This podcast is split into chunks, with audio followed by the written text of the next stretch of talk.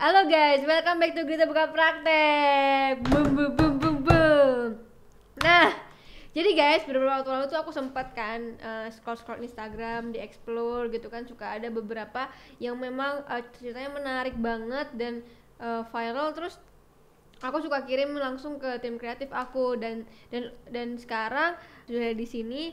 Jadi Mbak Ajeng ini uh, dipaksa menikah ya sama Uh, iya. dipaksa menikah terus kemudian diselingkuhi dan akhirnya anaknya diambil sama mantan suami. Mm. Umurnya berapa Mbak sekarang? Dua satu. Dua satu. Waduh, berat juga ya. Oke, boleh nggak sih Mbak ceritain? uh, mungkin kan teman-teman di rumah juga belum baca Instagramnya ya, jadi Hmm. boleh nggak diceritain lagi dari awal? Oke, jadi uh, awalnya waktu itu aku lulus itu kan 2017 ya. Waktu itu emang sempat mau ikut SBMPTN. Nah, selama itu aku cuman ngajar dance di sekolah-sekolah. Hmm. Saat itu mamaku masih ada. Nah, terus uh, 2018 Februari itu uh, mamaku bilang sama aku, kenapa kamu nggak kerja aja gitu di tempat teman mama ada lowongan kerja, kamu mau nggak coba di sana gitu. Akhirnya aku coba uh, ngelamar kerja, aku naruh lamaran di sana. Saat aku mau interview, uh, di situ pertama kali lah aku ketemu sama si manajer ini gitu. Terus uh, saat aku baru dateng dia emang udah ngeliatin aku dari atas sampai bawah gitu. Tapi di situ pikiranku cuman kayak yang uh, kayaknya gue harus kerja bener-bener gitu kan, jangan sampai salah-salah terus gitu. Berarti ini di interview dulu kan? Iya interview, Interview terus sama uh, itu kan? Iya, terus abis itu aku training dulu kan selama seminggu. Training seminggu, terus akhirnya aku kerja di situ. Di situ aku sebenarnya kan nggak pakai jilbab ya, tapi eh, karena jadi aku di situ kerja sebagai resepsionis. Hmm. Nah, eh, yang resepsionis di situ, situ ada dua. Yang satu kan mau resign, jadi aku ngegantiin yang satu lagi sebenarnya. Terus karena mereka pakai jilbab, jadi aku coba ikutan pakai jilbab. Sebenarnya lebih menghargai aja gitu kan. Selang tiga bulan aku kerja, kejadiannya itu pas aku shift malam. Jadi itu shift shiftan kan. Aku shift malam di situ eh, meja kerja tuh ada dua. Ada yang untuk nulis pembukuan sama eh, naruh komputer. Aku waktu itu lagi bikin pembukuan. Saat aku lagi pembukuan, tiba-tiba eh, beliau datang dia duduk di samping aku di situ pikiranku tuh cuman kayak yang oh mungkin eh, namanya atasan pasti mulai cara kerja pegawainya kayak gitu kan terus akhirnya eh, pas aku lagi nulis tiba-tiba dia megang paha aku tapi sebelum dia megang paha aku dia basa-basi dia ngomong kayak gini eh kamu sama mantan kamu udah ngapain aja? Dia ngomong kayak gitu. Ya di situ nggak aku gubris jadi aku cuman tetap nulis gitu fokus nulis. Di situ dia pegang paha aku aku kaget dan aku langsung geser kan. Aku geser terus dia eh, ngikutin aku ke meja yang ada komputernya dia ngerangkul aku di situ. Terus di sini tangannya tuh dia aku aku tepis gitu kan. Aku bilang "Eh, pak nggak enak banyak member saya di sini eh, mau kerja nggak mau macam-macam gitu kan. Di situ dia cuman senyum gitu aku tinggal ke kamar mandi berharap dia langsung cabut dari tempatku gitu kan. Terus pas aku balik akhirnya dia eh, udah cabut dari mejaku gitu. Jadi sebenarnya di postingan itu ada beberapa momen yang emang nggak aku tulis di situ. Oke. Iya. ada beberapa momen yang emang gak aku tulis di situ kan karena sebenarnya awal eh, aku tujuan aku ngeposting itu cuman mau ngasih tahu ke beberapa orang yang masih punya pikiran kalau aku tuh yang buruk aku tuh yang jahat gitu kan aku kasih tahu ini loh kronologinya kayak gini gitu tapi emang nggak semua aku tulis di situ gitu Capek juga nulisnya panjang. Iya, niat banget sih sebenarnya. Terus akhirnya eh pas aku balik ke meja, aku balik ke meja, dia kan udah nggak ada, udah cabut kan. Nah, itu member udah pada pulang, udah sepi kan. Eh, aku biasa taruh laporan itu di ruangannya dia, ruangannya itu di atas. Aku naik ke atas, biasanya eh, setiap aku naruh laporan, kalau aku jaga malam dia pasti udah cabut. Terus eh, aku taruh laporan eh, pintu masih kebuka masih kebuka kan Eh, sebelum aku taruh aku kan ketok-ketok dulu ketok-ketok pintunya dia masih ada terus aku taruh pak udah selesai ya saya pulang. Aku ngomong gitu. Saat aku mau pulang di situ kan pintu kebuka sedikit ya. Terus dia narik aku pintunya ditutup sama dia Ah, di dalam takut. dia narik aku dan dia buka aku gini. Di situ berat badanku itu cuman 40 sedangkan eh, dia seorang trainer. Badannya kan pasti besar gitu. Dia bekap aku cuman di situ aku berusaha nyikut aku nyikut dia nyikut dadanya aku nyikut otomatis aku berbalik dong ke dia. Itu pahanya dia aku giniin pakai dengkul aku. Di situ aku bisa, masih bisa cabut karena saat itu pintu nggak dikunci sama dia. Aku cabut aku lari ke bawah. Di situ aku eh, keringat dingin aku nggak bisa ngomong apa-apa. Di situ ada salah satu tukang parkir. Jadi di situ ada dua tukang parkir. Eh, mereka shift-shiftan juga digaji juga di situ. Salah satu tukang parkir itu bilang gini neng kamu kenapa? Gitu kan terus aku coba bilang nggak nggak apa-apa aja mau pulang. Aku cuma ngomong kayak gitu. Aku jalan pas udah setengah jalan aku lupa kalau ternyata aku bawa motor di situ. Aku balik lagi aku balik lagi ke parkiran. Aku eh, ambil motor. Terus di jalan aku udah udah punya pikiran mama harus tahu aku harus cerita gitu kan. Pas sampai rumah ternyata aku lihat keadaan mamaku lagi drop. Jadi eh, waktu itu mamaku itu eh, sakit kanker payudara. Udah empat tahun. Udah sempet dioperasi juga empat kali. Eh, tapi semenjak eh, dia ikut kemo nggak tahu kenapa jadi sakit-sakitan terus. Saat aku pulang aku mau cerita tapi aku lihat keadaan mamaku kayak gitu eh, akhirnya nggak jadi. ya? iya nanti deh cari waktu yang tepat gitu kan nah saat setelah kejadian itu besoknya setiap aku eh, jaga malam aku mau naro save eh aku mau naro pembukuan itu aku selalu nitip jadi eh, tukang parkir ini tuh mereka diamanahin juga untuk eh, pegang kunci kantor Hmm. Nah, sebelum kantor ditutup, mereka tuh mati-matiin lampu gitu di atas kan. Nah, setiap jaga malam aku selalu nitip sama mereka gitu kan. Mereka juga mereka nggak nanya kenapa nitip gitu kan. Nah, empat hari itu tuh aku selalu nitip terus. Teman shiftku akhirnya eh, Nggak. besokannya nanya, dia bilang gini, Neng, kamu kenapa laporan dititip terus? Jangan kayak gitu, soalnya aku ditegor Hmm. sama manajerku ini kan, Hmm. ditegor. "Eh, kalau laporan itu jangan dititip karena di dalamnya itu ada uang. Kalau kamu salah ngitung, terus uangnya kurang yang ada kamu suzon sama yang kamu titipin. Dia bilang kayak gitu kan. Akhirnya lusanya aku masuk malam kan. Hmm.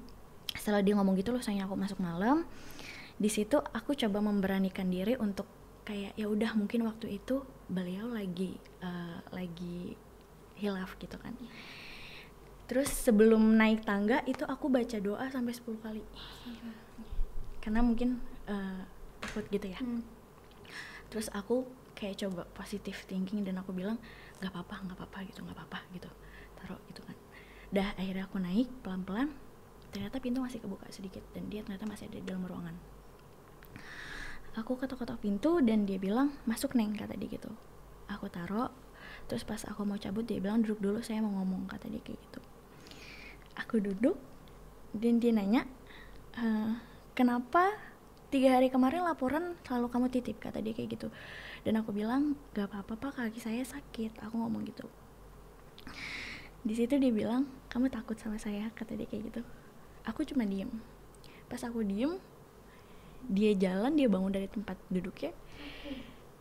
Dia kunci pintu. Astaga. dia kunci pintu di situ. Dan pas aku mau cabut eh dia bekap aku di situ di dalam ruangan itu tuh ada bangku, ada bangku panjang ada bangku panjang. Terus aku eh diseret ke bangku itu dan terjadilah sebuah pem- pemerkosaan. Itu rasanya sakit banget. Sakit banget. Di situ aku udah teriak tapi eh, musik di bawah masih nyala dan di atas nggak ada orang. Aku cuma berdua sama dia di atas di ruangan atas. Dan CCTV pun kan cuma di di depan ruangan nggak nyampe masuk ke dalam ruangan kan. Dan cuma ada tukang parkir di bawah. Saat itu eh, setelahnya aku bener-bener nggak ada kepikiran untuk beresin baju apa segala macam aku turun dengan keadaan berantakan.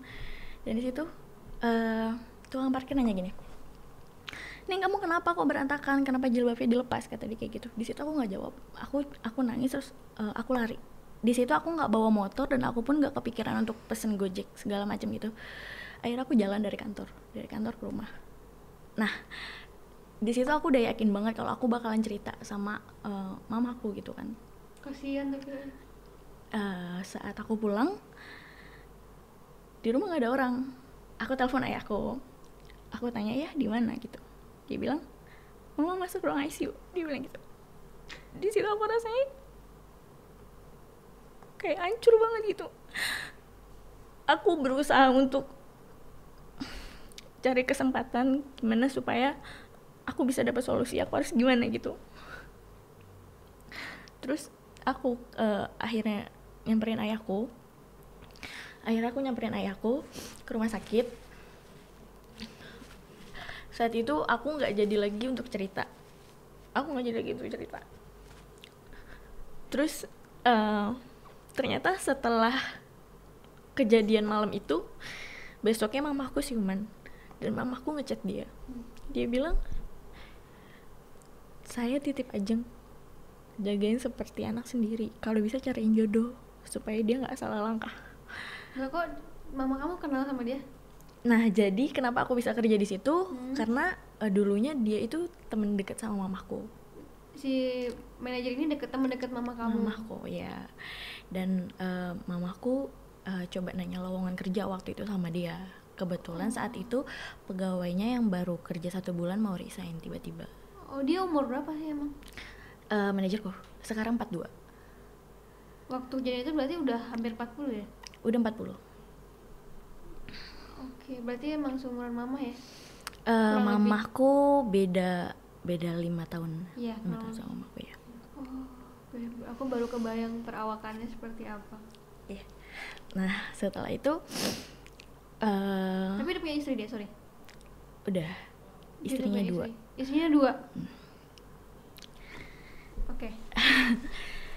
uh, terus, uh, seminggu mamaku di ruang ICU selama itu dia bersikap biasa aja sama aku.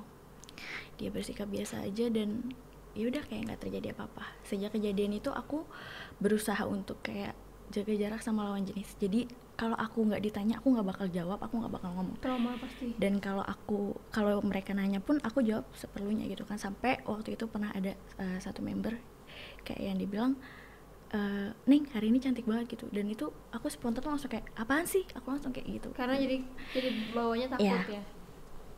Terus um, mamaku di ruang ICU itu hampir dua minggu. Setelah itu aku lagi jaga pagi terus aku ditelepon sama kakakku untuk ke rumah sakit. Di situ uh, sebelumnya tuh mamaku udah siuman kan.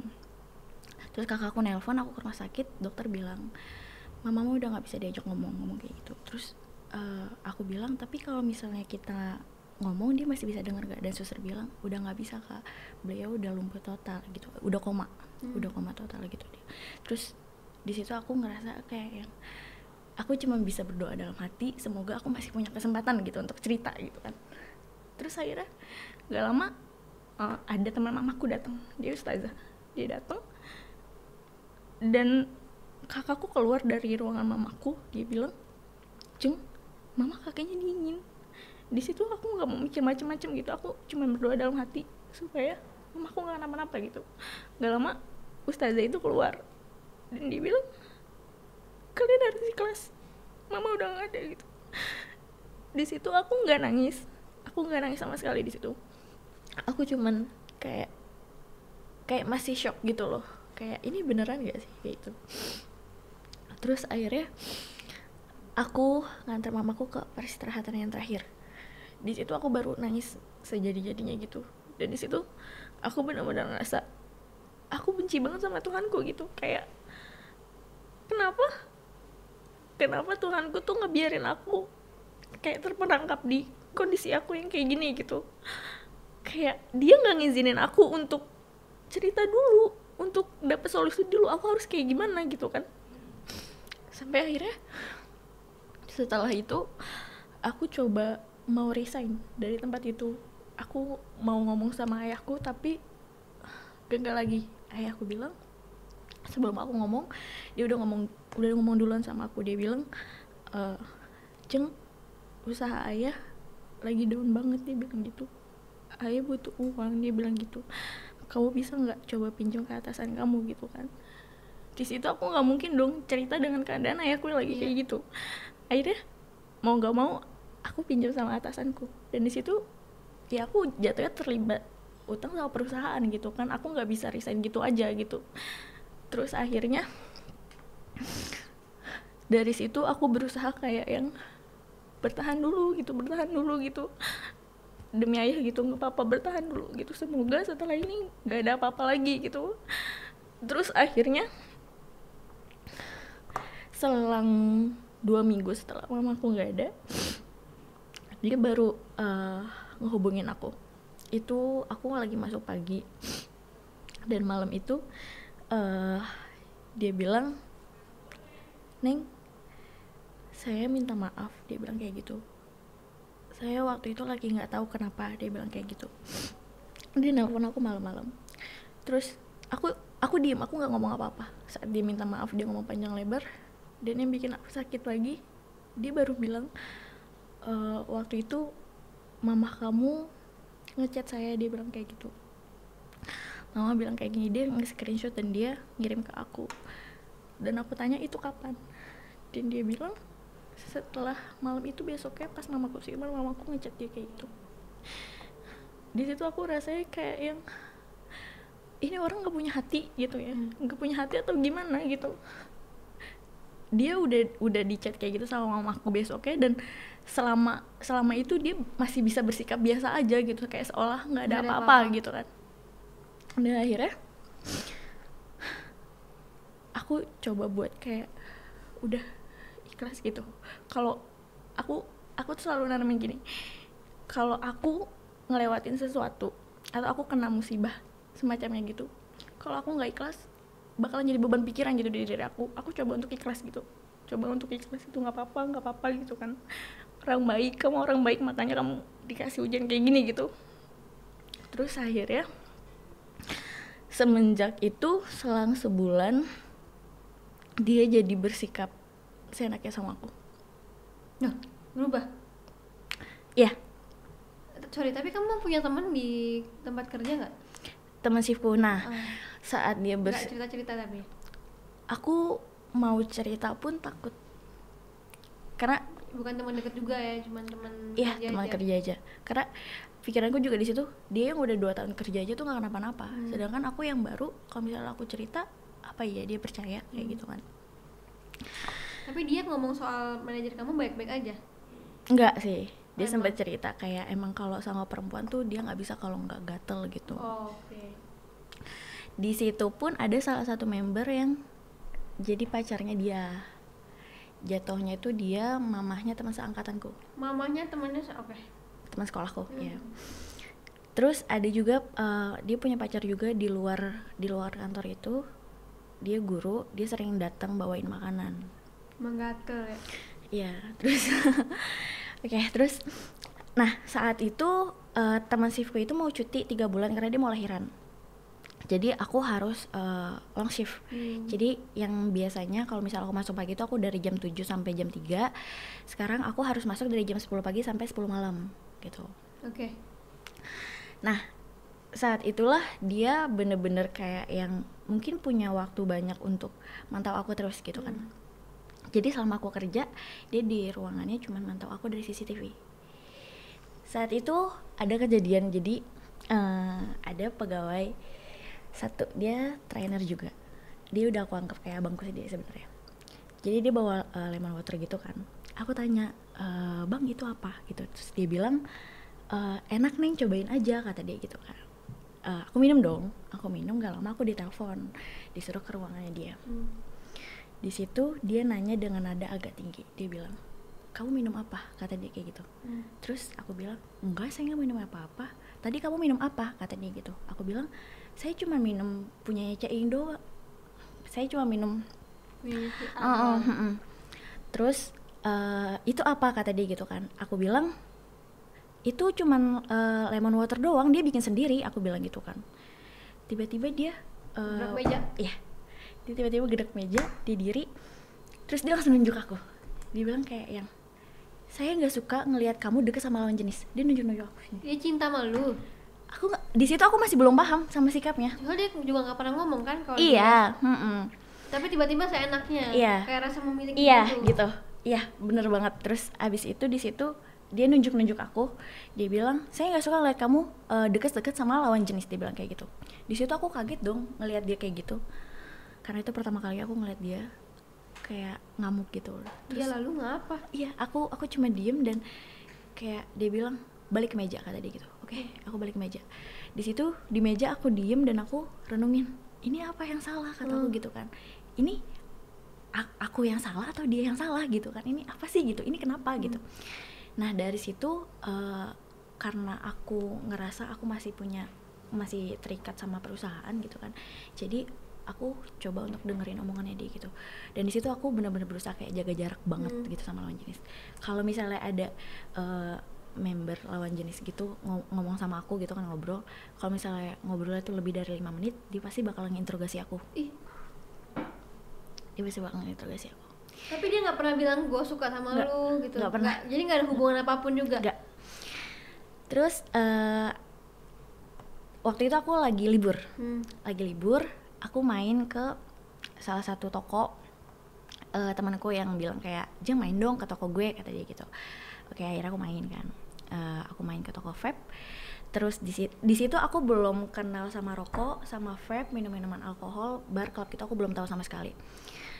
Di situ aku datang ke toko temanku, ternyata eh, yang jaga toko itu sama manajernya itu dua-duanya teman aku se- seumuran Oke.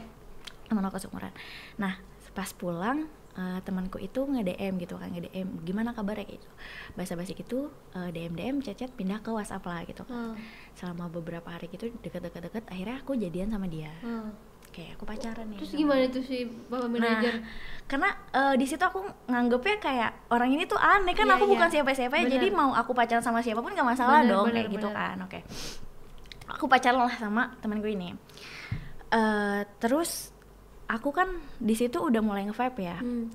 Di situ aku bawa aku taruh vape-nya di tasku kan. Tasnya aku bawa kerja. Nah, aku kalau kerja itu biasanya kan suka bawa facial wash Hmm.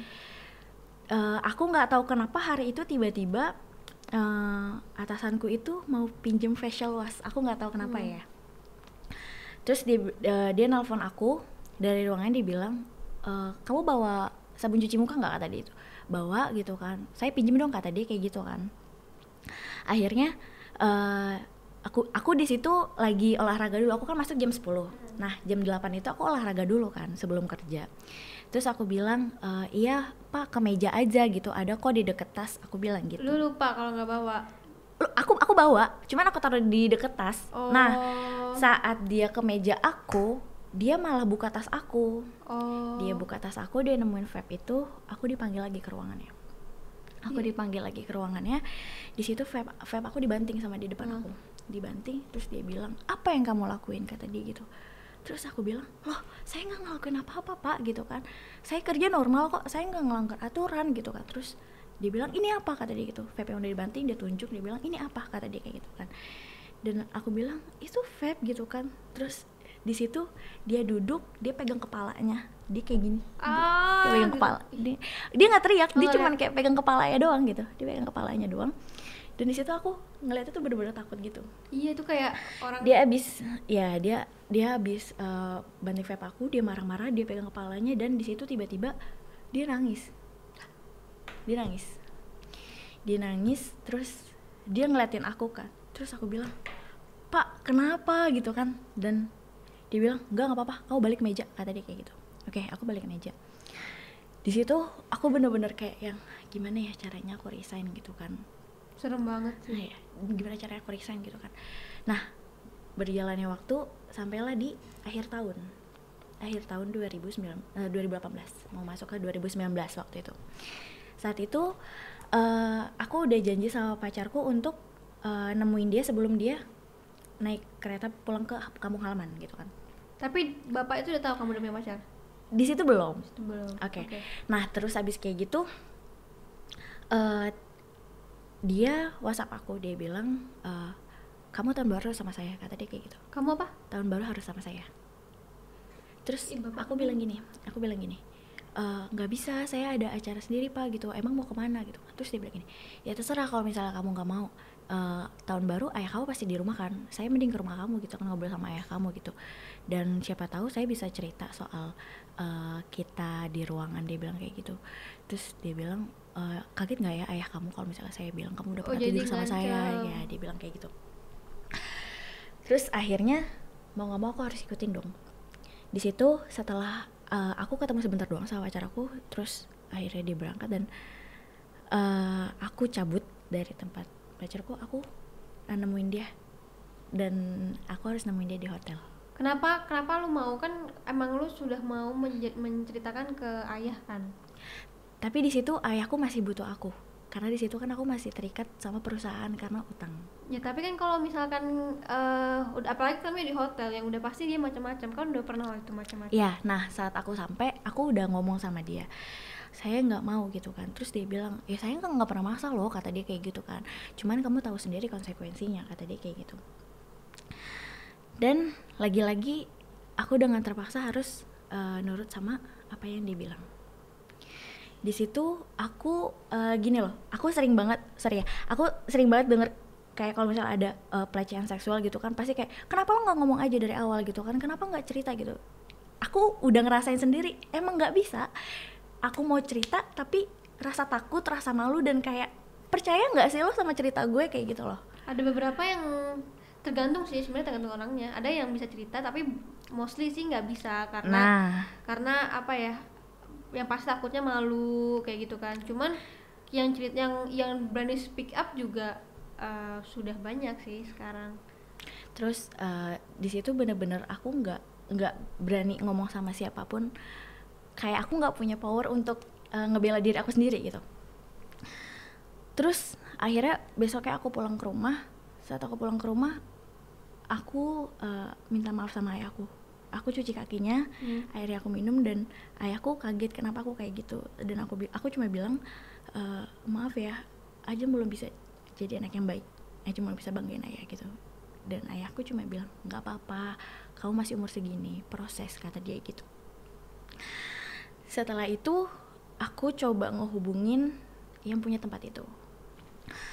Aku coba menghubungi dia dia perempuan dan eh, hubungan dia sama manajerku ini lumayan deket lah. Jadi emang mereka temenan tuh dari sebelum tempat itu dibangun udah bela- udah hampir belasan tahun ya. Terus aku cobalah ngomong sama eh, yang punya tempat ini. Aku aku ajak dia ketemu di luar tapi karena kalau di kantor nggak akan bisa gitu Iya. kan aku ajak dia eh, keluar dan di situ eh, aku coba ngomong. Terus dia bilang nggak cuma kamu. Dulu keponakan saya pernah kerja di situ. Dan dia langsung cerita katanya eh, si beliau itu megang pahanya juga. Dan di situ eh, keponakannya dia tuh langsung cerita sama dia gitu kan akhirnya langsung keluar dari tempat itu gitu jadi sebenarnya orang-orang yang kenal dia pun udah tahu wataknya seperti apa kalau soal perempuan gitu Hmm. kan terus akhirnya eh, dia bilang saya bisa bantu kamu untuk resign tanpa sepengetahuan dia dia bilang gitu kan saya akan kasih kamu pesangon dan surat kerja supaya kamu kalau ngelamar kerja tuh gampang gitu kan udah akhirnya Itu eh, kenapa bisa di situ? Itu manajer kan dia udah tahu. Nah itu aja yang jadi pertanyaan aku. Eh, itu juga salah satu alasan kenapa aku nggak berani cerita karena di situ dia kerja di situ udah dari tempat itu dibangun sampai Iya, sampai sampai sa- sekarang. sampai sekarang gitu kan. Dan eh, yang punya tempat itu pun tahu dia seperti apa gitu. Tapi aku nggak ngerti kenapa masih dipertahankan sampai Oke. detik ini gitu. Dan akhirnya eh, tapi dia bilang tapi kamu harus tunggu sampai eh, teman shiftku masuk lagi gitu kan itu akhirnya aku resign itu awal Februari 2019 aku resign malam eh, malam terakhir aku kerja itu aku pulang tuh langsung packing baju. Aku nginep di rumah temanku selama dua minggu. Di situ aku udah bilang sama ayahku ya Ajeng udah resign. Ajeng udah nggak ada urusan apa apa sama perusahaan ya gitu. Ajeng izin. Utang udah lunas. di situ eh, aku diringanin gitu loh. Oke. gitu kan. Nah terus akhirnya eh ayahku bilang iya nggak apa-apa gitu. Aku nginep di rumah. Kenapa aku nginep? Karena aku tahu dia pasti bakalan ke rumah.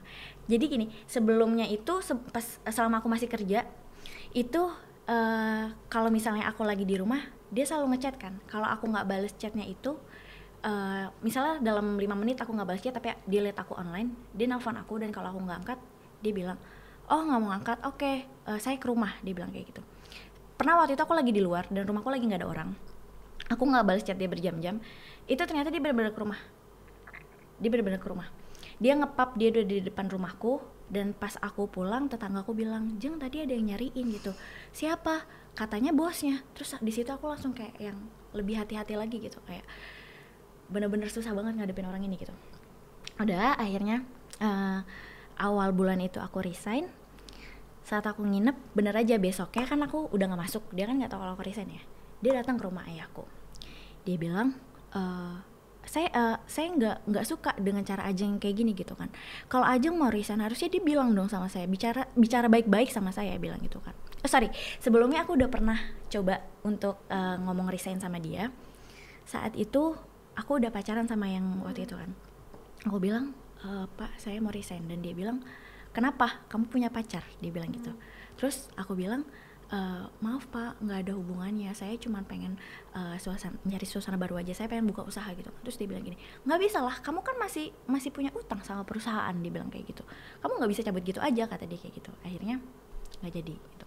Nah saat aku resign itu eh, dia datang ke rumah ayahku dan dia bilang dia eh, Ajun tuh masih punya urusan sama sama apa sama perusahaan gitu kan. Kerjanya masih ada yang belum kelar dia bilang kayak gitu.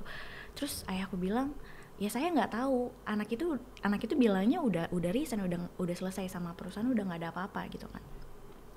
Selama seminggu itu dia bolak-balik terus ke rumah aku ke rumah kakakku. Dan sampai terakhir itu dia datang ke rumah kakakku. Eh, jadi rumah kakakku itu pintu depannya kan suka dibuka gitu kan. Dia cuma ketok-ketok terus dia cuma masuk ke kamar. Jadi dia pikir aku ada di dalam kamar. Iya. itu tadi dari mana? Kakakku. Senekat itu nah terus abis itu akhirnya kakakku nanya gini kenapa sih nyariin adik saya sampai segitunya? Ada apa? Digituin kan sama kakakku. Terus di situ eh, dia bilang saya nggak suka. Ajeng tuh nggak menghargai saya kalau kayak gini dia bilang kayak gitu. Saya cuma pengen Ajeng kalau misalnya mau resign tuh ngomong baik-baik gitu kan. Saya masih atasannya loh dia ngomong kayak gitu.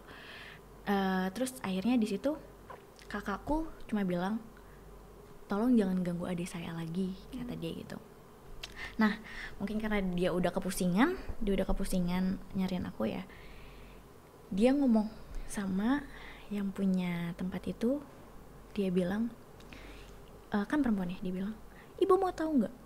Selama ini Ajeng yang godain saya Ajeng yang morotin uang saya sampai kartu kredit saya kasih ke dia dia bilang gitu. Tapi nggak sama sekali? Nggak. sama sekali nggak ya? Pasti ya? Oke. Terus abis kayak gitu eh, dia bilang saya kasih Ajeng ini itu dia bilang kayak gitu kan. Sampai akhirnya di situ aku nggak jadi dapat pesangon, Hmm. aku nggak jadi dapat surat kerja. Di situ eh, dia bilang saya nggak nyangka Ajeng kamu kayak gitu. Aku nggak tahu apalagi yang dia omongin.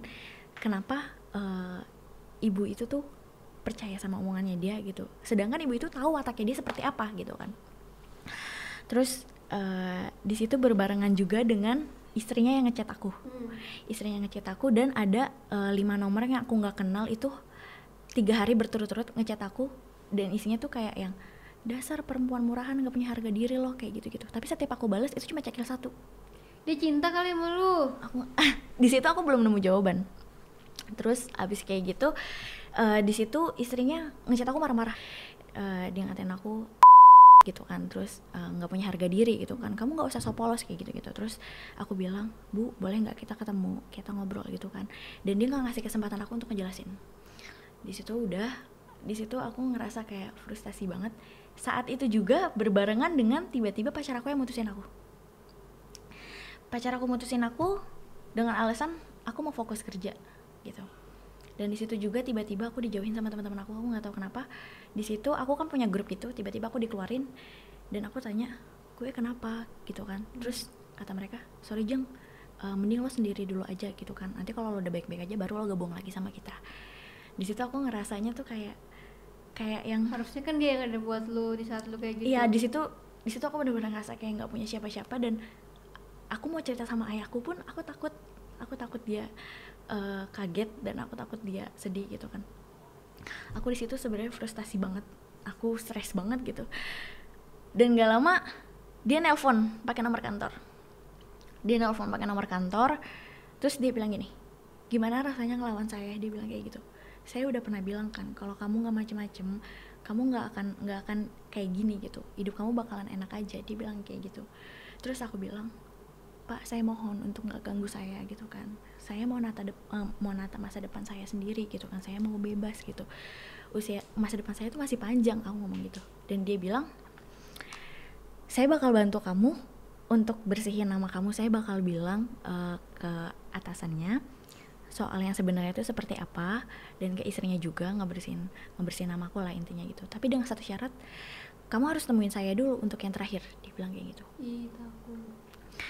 di situ pikiranku udah kayak yang yang penting dia eh, ngebersihin namaku gitu yang penting dia klarifikasi ke bosnya gitu kan saat aku ketemu sampai detik ini aku masih nggak inget apa aja yang aku omongin sama dia saat pertemuan itu apa aja yang aku omongin sama dia pokoknya yang yang bener-bener aku ingat itu setelah aku ketemu eh, pertemuan itu ya pertemuan itu aku pulang ke rumah di situ aku cuman pengen aku ketemu terus sama dia.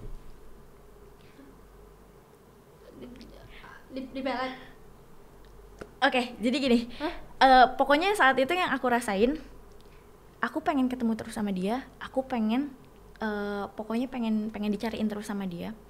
Itu berjalan hampir sebulan. Oh jatuh cinta gitu. Kayak Aku- dia gan kayak dia tuh spe- spesial gitu di mata lu gitu. Iya, saat itu. Saat itu tiba-tiba aku pengen pengen kayak yang pengennya sama dia terus gitu. Oh, jadi lu lupa nih dari situ, di situ aja lu ngomong apa lu lupa. nggak ingat sama sekali sampai detik ini. Terus abis kayak gitu, itu berjalan eh, hampir sebulan ya. Nah, di situ aku punya temen yang emang Bisa ngeliat. Iya gitu kan. Saat aku ketemu dia, dia pegang tangan aku dan dia bilang, "Kak, masa depanmu masih panjang. Jauhi dia." gitu.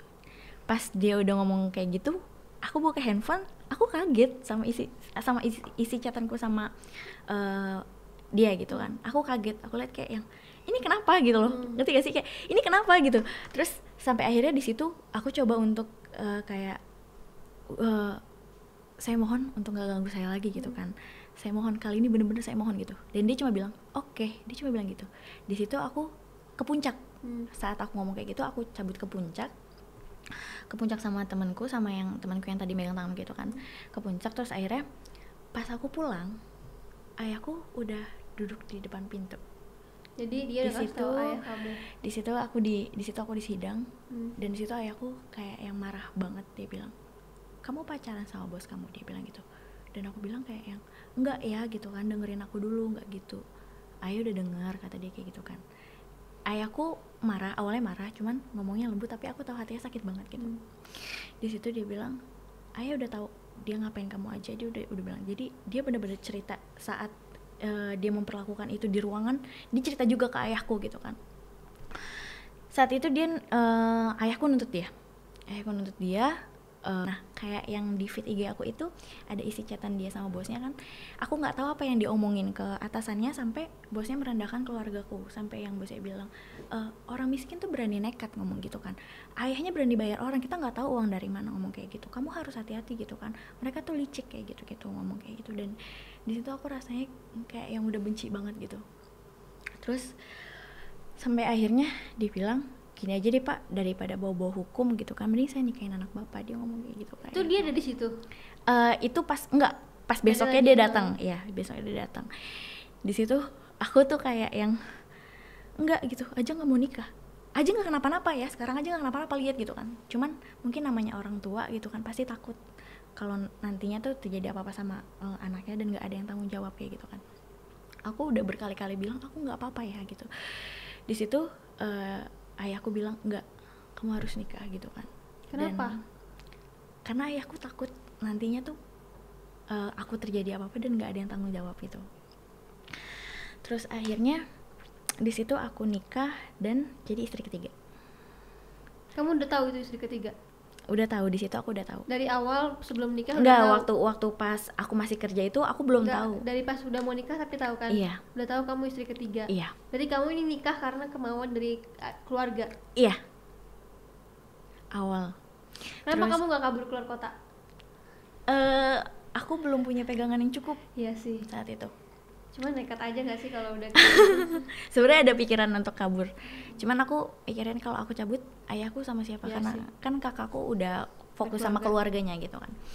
Terus akhirnya aku nikah dan di situ aku disuruh nikah secara eh, negara KUA tapi aku bilang enggak aku bilang aku mau nikah tapi di bawah tangan. Siri kan? ya. Kenapa nggak mau sekawa? karena aku takut aku nggak bisa pergi dari dia ngerti gak sih Oh, emang kalau itu langsung bisa?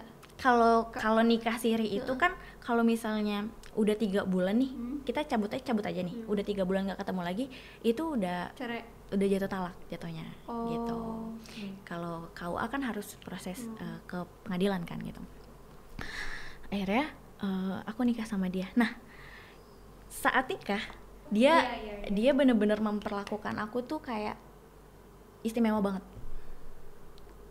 itu aku bener-bener kayak yang heran banget dan ini beneran gak sih gitu kan jadi ngerasanya aku nikah sama orang yang beda gitu Mhm. Terus akhirnya berjalannya waktu timbullah rasa sayang Hmm. gitu kan. Karena emang sikapnya yang bener-bener Ber- berubah banget total. banget gitu kan. Yang tadinya eh, kalau dulu kan aku eh, dia tersinggung dikit dia kasar gitu kan Hmm. ngejambak aku apa segala macem gitu. Ini kalau misalnya kayak dia tersinggung dia kayak cuma diem terus pergi. Dan pas balik kayak udah nggak ada apa-apa kayak gitu. Sampai akhirnya aku ngandung itu di usia pas pokoknya pas aku udah hamil jalan enam bulan itu aku udah mulai buka lagi karena udah nggak muntah-muntah gitu kan udah nggak muntah-muntah. Terus saat dia lihat penghasilan aku dan dia berpikir aku sanggup cari uh, uang sendiri uh, bahkan bisa lebih dari gajinya di situ dia berhenti nafkain aku terus uh, akhirnya pas aku jalan tujuh bulan ketahuanlah soal perselingkuhan dia sama istri orang. Jadi waktu itu aku hamil tujuh bulan eh, akhir-akhir itu sebenarnya aku udah mulai curiga ya. Aku mulai curiga karena gelagatnya gitu kalau misalnya lagi sama aku handphone tuh nggak Iya. ditutup gitu. Jadi kalau ada notif nggak kelihatan kan ya. Terus eh, kalau ke kamar mandi selalu bawa handphone dan dia kalau eh, ngecharger tuh nggak pernah di kamar selalu di ruang depan. Waktu itu malam minggu jam 10 itu aku mau ngunci pintu dia udah tidur. Aku lihat handphonenya nyala terus. Pas aku lihat notif perempuan itu nge-spam chat banyak banget. Akhirnya aku sadap wa nya aku sadap wa nya di situ pakai web? Eh, iya. Hmm. terus eh, di situ aku lihat semua chatannya dan ya kelihatan posesif banget sih perempuannya. Nah saat itu mungkin karena aku lagi hamil dan sensitif banget ya, di situ aku ngelihat chat si perempuan itu tuh yang posesif banget gitu kan, kayak yang dia bilang mana janji kamu? gitu kan. Katanya malam minggu mau ngajak aku jalan. Kenapa kamu takut? gitu. "Eh, kenapa sih takut banget sama Ajeng? kayak gitu kan. "Eh, harusnya aku sadar ya kamu nyanyain aku cuman cuman demi Ajeng dia bilang kayak gitu. Jadi mereka pacaran emang udah lama yang tapi dia pilih kamu buat nikahin. Emang dia cinta sama lu? Terus eh, jadi waktu aku yang tadi aku bilang tuh yang sebelum kejadian itu ada perempuan yang sering datang bawain makan. Itu perempuan itu dia. kalau dia istri kedua istri pertamanya mana? Ada di rumahnya. Jadi tapi bagi-bagi nggak? Eh, dia ke rumah dia tuh waktu pas baru pas aku hamil itu dia jarang tidur di rumahku. Karena memang aku yang nyuruh dia untuk nggak nggak di rumahku. Kenapa Eh, nggak apa-apa sih. Aku mungkin ngerasa lebih nyaman kayak gitu aja. Oh tapi udah sayang tuh ya? Itu udah udah timbul rasa sayang. Aku aku sempat bilang gini nggak apa-apa kamu nggak nafkahin aku. Aku masih bisa cari uang sendiri. Hmm. yang penting kamu jangan lupa sama anak-anak kamu yang lain. Anakmu banyak aku ngomong gitu. Berapa enaknya Eh, dari yang pertama itu ada dua. Hmm. yang kedua itu satu sama aku satu dan yang istri orang itu satu. Nah terus habis itu setelah eh, akhirnya kamu tahu selingkuh kamu mau cerai atau gimana? Eh, di situ aku belum kepikiran untuk mau cerai karena di situ aku masih hamil besar aku masih masih mikirin anakku gitu kan. Di situ dia minta maaf dia bilang aku nggak akan melanjutkan eh, ini sama perempuan itu dia bilang gitu. Di situ aku kasih kesempatan sampai akhirnya eh, aku lahiran dan pas aku lahiran itu belum ada 40 hari. Itu dia mau ke kantor handphonenya ketinggalan. Terus pas aku ambil handphonenya ke pencet lock panggilan kan.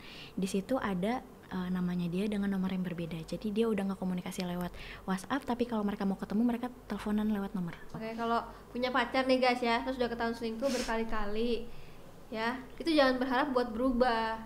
Tinggal terima aja. Abis nikah ya pasti kayak gitu lagi.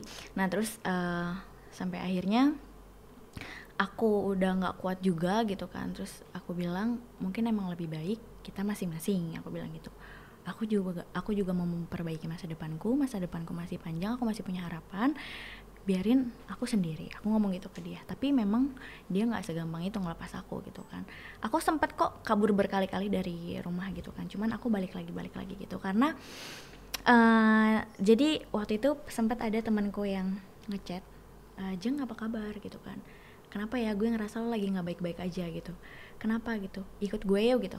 Ke rumah saudara saudaranya dia jadi saudara dia tuh ada kayak aku sebenarnya percaya nggak percaya sama hal kayak gini ya Mhm. dan saudaranya pun kayak yang bisa ngeliat gitu akhirnya dia ngebukain se- eh, profil seorang mantan suamiku ini Hmm. dan di situ memang aku kaget banget gitu kan jadi ya dia pakai kayak gitu-gituan sebenarnya aku Hmm. awalnya emang nggak percaya gitu kan nah setelah aku di eh, di situ aku coba kayak didoain kayak disembuhin gitu awalnya setiap aku eh, jauh dari dia yang ada di otak aku ya memang cuman dia terus. Nah saat aku udah di kayak didoain gitu kan disembuhin gitu di situ kayak malah aku lupa sama bentuk mukanya. Makanya kenapa eh, setiap ada ada konflik gitu dia selalu bilang kita kita ketemu dulu kita ngobrol dulu baik-baik. Aku nggak pernah mau karena setiap aku udah ketemu lagi pasti aku Balik lulu lagi, lagi, ya iya. pasti aku lulu lagi sama dia. Sampai akhirnya eh, di situ aku cabut hampir dua bulan dua bulan kemarin itu aku cabut. Ini baru ya? Iya baru. Dua bulan kemarin itu aku cabut aku ngekos dan eh, dia minta tolong ayahku untuk cari aku gitu kan untuk menyelesaikan permasalahannya gitu. Terus akhirnya di depan ayahku itu aku udah minta tolong talak aku gitu. Akhirnya dia nalak aku di situ dan selesai. Selesai. Akhirnya selesai. Selesai. Oke an- anaknya udah umur berapa mbak? 8 bulan 8 bulan. Sekarang sama dia? Sama dia. Karena? Eh, kenapa nggak aku bawa? Karena aku kan harus kerja dan ayahku nggak bisa ngebantu aku untuk ngurus dia. Kakak aku itu trauma sama anak kecil karena anak yang satu tahun dua bulan itu meninggal karena jatuh dari kasur. Di situ nggak bisa ngebantu Udah aku jadi sama trauma. sekali ya dan ya udah eh, dari situ aku berusaha untuk kayak yang eh, kalau aku mau tahu kabar anakku aku telepon keponakannya dia gitu. Karena kalau misalnya aku komunikasi sama dia dia bilang "Eh, kalau mau ketemu ayo kita ketemu di luar. Jadi aku harus ketemu sama dia juga. Karena kamu nggak mau itu? Iya. Tapi dia udah gak ngajarin kamu lagi? Eh, sebenarnya sampai sekarang terakhir aku ngepost feed itu kan di- Hmm. yang di IG ku. Eh, jadi yang aku bilang pacarnya dia yang di gym itu Hmm. yang mamahnya teman sekolahku Hmm. itu dia ngasih tahu kalau aku ngepost ini kan Hmm. Eh, pas dia nelpon kamu ngepost apa di Instagram kata Hmm. dia gitu kan Eh, ngepost eh, cerita awal kenapa kita bisa sampai nikah gitu kan aku pikir di situ dia bakalan kayak marah gitu ya. kayak ih kenapa sih kayak gitu kan hapus gak kayak gitu gitu ternyata dia minta maaf dia bilang aku tahu aku salah dia bilang kayak gitu aku pengen banget memperbaiki kita dia bilang gitu. Aku tahu aku udah bikin hidup kamu hancur dia bilang kayak gitu kan. Dia bilang aku mau nebus kesalahanku dengan cara kita mulai dari nol gitu kan. Aku mau ngebahagiain kamu dia bilang gitu. Dan aku bilang aku nggak bisa untuk saat ini gitu kan. Untuk nanti aku nggak tahu gitu kan. Terus dan dia dia di situ nggak maksa aku. Dia bilang kayak ya udah nggak apa-apa. Jadi aku pun baru tahu sebulan yang lalu eh, dari kakakku. Jadi ada teman mamaku yang baru pulang ke Jakarta dan dia baru tahu kalau ternyata mamaku nggak ada. Dan ternyata dia dulunya tuh berundungnya mamaku. Siapa? Mantan suamiku itu. Oh oh mungkin karena dia nggak dapat mama kamu jadi sama kamu kali. Aku nggak ngerti sih sebenarnya tujuannya tuh gimana. Tapi shock banget sih pas pas denger shock ya banget. tapi semua kan punya cerita masing-masing ya. Kalau kita bicara soal kehidupan ya pasti iya. di, di luarnya baik belakangnya pasti iya. ada sesuatu yang kita nggak tahu gitu. Dan itu salah satu ya mungkin kesalahan mama yang yang udah lewat lah yang udah yang udah harus kita maafin juga kan Iya. istilahnya gitu. Kita nggak pernah tahu di belakangnya tuh seperti apa kenapa Iya. mama bisa kayak gitu kan pasti ada alasannya juga. Iya pasti ada alasan juga Iya, ya benar. jadi ya tapi beda umurnya berarti jauh ya? Dua- dua Eh, puluh 20 tahun. tahun bedanya 20 tahun. Papa sehat? Eh, ayahku sehat. Kakak-kakak sehat juga? Kalau aku sehat alhamdulillah. Tapi dia nggak apa-apa tuh kamu taruh di Instagram Eh, nggak gitu. apa-apa aku pun ngomong sama dia. Eh, salah satu YouTube channel Hmm. aku ngomong gitu sama dia. Kamu keberatan atau enggak? Kalau misalnya keberatan aku nggak akan datang terus dia bilang nggak apa-apa selama itu baik buat kamu dia bilang Oh. gitu Oke. Lagi jauh baik deh. Baik kan nggak ngerti Udah kena meteor kali. Iya udah berubah banget ya. Mm, banget Aduh. Gimana itu ceritanya? Tapi ya balik lagi lah semua kan ke depan gak ada yang tahu Iya. ya kan. Hmm. Semua depan gak ada yang tahu. Menjaga hubungan baik itu eh, menurut aku sih wajib banget Iya, sih. apalagi kan anakku emang sama dia ada gitu. anak juga dan dan gimana ya namanya juga mantan suami Mm-mm. dan pernah sayang juga sama Iya. juga masih Karena sayang. kan memang namanya mantan suami nggak kayak mantan pacar, Iya. beda. kita nggak pernah tahu sih ke depan kita even even bukan bukan balikan lagi tapi kan jadi teman atau Iya. rekan Mm-mm. bisnis bahkan kan itu sama itu juga bisa terjadi gitu jadi Iya, eh, jaga hubungan baik sama siapa pun tuh adalah sebuah keharusan sih buat betul. kita oke nah eh, oke ada ajeng di sini apa sih yang dengan dengan posting itu dengan Hmm. posting itu dan juga dengan di sini apa sih yang pengen ajeng sampaikan ke teman-teman di rumah apalagi kita sebagai seorang perempuan, Perempuan. ya. Eh, jadi saat aku ke posting itu ya banyak banget yang kayak eh, ternyata tuh masalah gue tuh nggak lebih besar gitu. Jadi kalau ketika kamu eh, ada masalah gitu kan atau dikasih ujian gitu, jangan pernah berpikir kalau masalah kamu tuh yang paling berat. Eh, cobalah berpikir untuk kayak Hai masalah aku punya Tuhan yang besar yang bisa membantu aku untuk menyelesaikan masalahku kayak gitu. Dari dulu aku selalu eh, nanamin itu dalam hati aku ketika aku eh, melewati masalah yang besar gitu. Oke, tapi masalah Ajeng ini sebenarnya cukup sangat berat ya. Sangat berat, apalagi untuk Ajeng itu masih belasan tahun ya. iya, belum sampai 20 tahun Iya. udah udah tok tok tok tok tok, gitu kayak banyak banget masalahnya tapi sa- sa- harinya di sini cerita ke cerita ke kita semua dan dan semoga bisa jadi pelajaran juga buat kita semua dan mungkin eh, apa ya? Mungkin kalau seben eh, dulu aku pernah ngobrol sama eh, orang gitu dia bilang katanya kalau misalkan kita sebagai perempuan ini juga harus hati-hati juga karena bukan karena kita pakai baju seksi Iya. atau Benar. atau kita tebar pesona terus si cowoknya pengen ngapa-ngapain kita tapi ya memang terkadang cowoknya aja yang pikirannya Iya, yang punya pikiran, iya, betul. jadi kita juga harus hati-hati dan pasti katanya kita tuh juga punya radar eh, sebenarnya cowok itu tuh awal-awal tuh udah mulai aneh-aneh kayak kamu kan Mm, awalnya mm, udah mm. kayak dilihatin dari atas ke bawah Iya, ha, yang ha. mata jelatan gitu jadi kitanya juga sebagai cewek juga harus peka Iya betul. nih ce- nih cowok eh, ada apa ya ada kepengen kepengenan yang jelas nggak sih sama kita gitu Tujuannya apa gitu? kan? tujuannya apa udah mulai yang aneh-aneh kalau bisa cepet-cepet tinggalin sih ya Iya. kalau misalkan lu nggak mau dipapain tapi kalau Heeh. misalkan Dan memang kesalahan terbesarku saat itu aku nggak berani speak up ya itu. Jadi berkelanjutan sampai kayak gitu. Iya. tapi nggak apa-apa sekarang pasti anaknya lucu banget semua kan pasti ada Iya. ada hikmahnya ya sekarang eh, Ajeng umur 21 tahun sudah punya anak 8 bulan guys. Oke nggak apa-apa banget ya. Punya anak loh hebat loh luar biasa. Pokoknya sukses terus.